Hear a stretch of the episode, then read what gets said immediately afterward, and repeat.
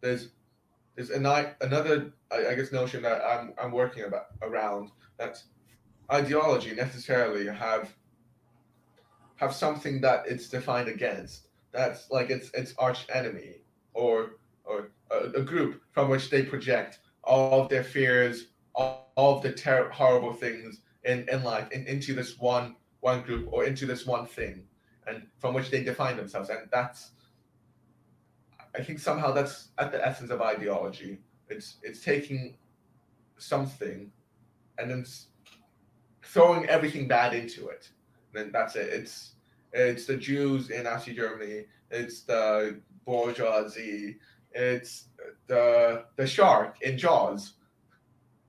And, but I think then I think then we get into I've pulled out my bloody headphones again.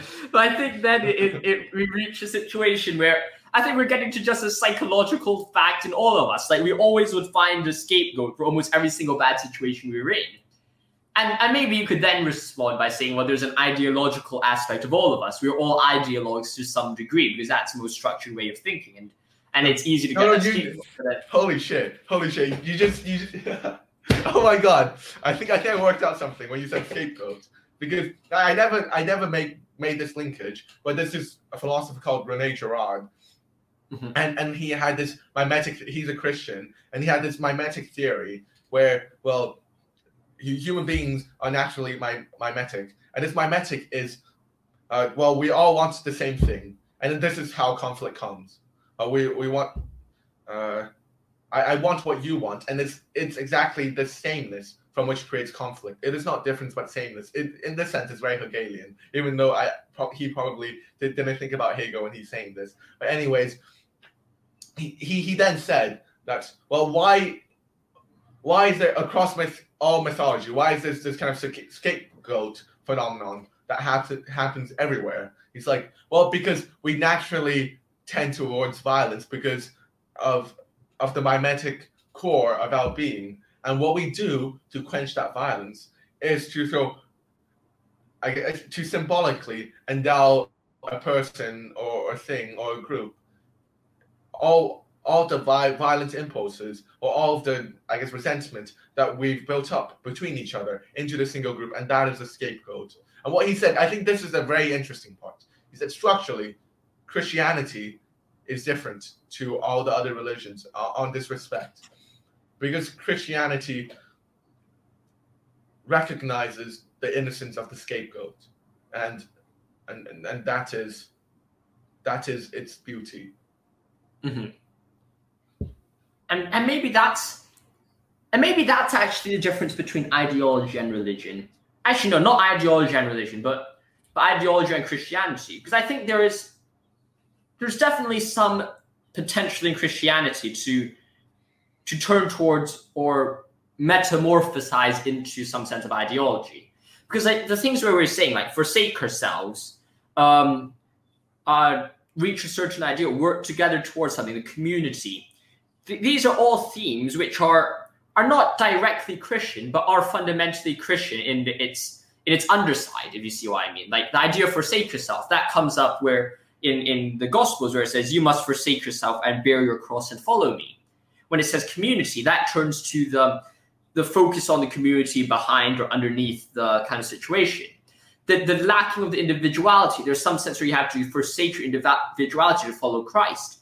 And and in the and in the scapegoat, there is a scapegoat in Christianity, and that is Christ.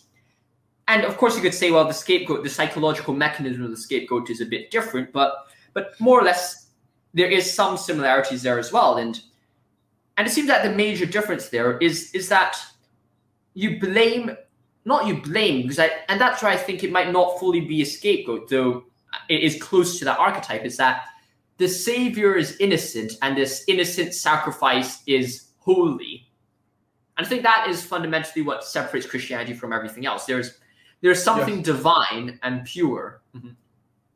Yes, the, the scapegoat is seen as innocent. I think that mm-hmm. that's that's the beauty of it, and that, that's mm-hmm. different to the Oedipus story well, Oedipus is, even though he, he, he did something wrong, well, even though he didn't know, he, he's nevertheless at fault. Although, if you read Oedipus at Colonus, And I think that that's maybe there. That Greek culture has its has its I guess potential for salvation. And Oedipus at Colonus, Oedipus doesn't maintain his his uh, guilt. You know, before he's like, "Oh no, I killed my mother, I killed my father. What the fuck have I done?" And then at the end, Oedipus at Colonus, when he's about to die, he's like, "No, I haven't done anything wrong.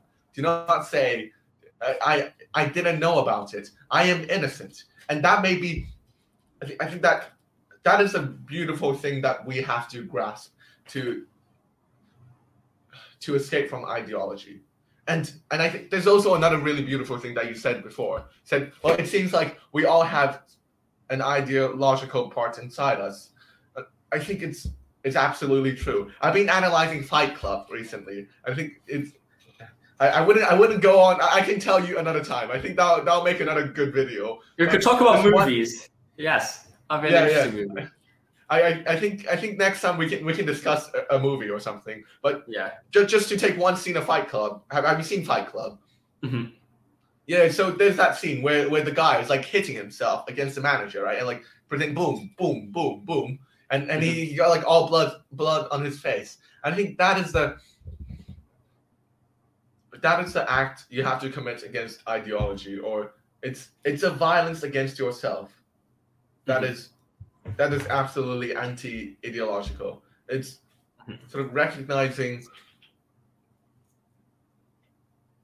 it's recognizing some parts of yourself that's so constitutive of your identity that it hurts for you to leave it, but nevertheless leave it behind by cutting it off you.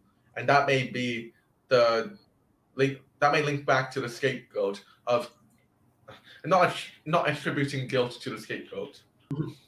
because I, I think if you see the right, the, scapegoat of the right is the left, the scapegoat of the left is the right, and if I, I think if I think about it, or if probably think about it, there's there is some signifier, uh, in to use structuralist language, in our life that signify that is this empty signifier which we throw all the bad things in. Like this is the cause of the bad thing. This is another cause, etc., etc.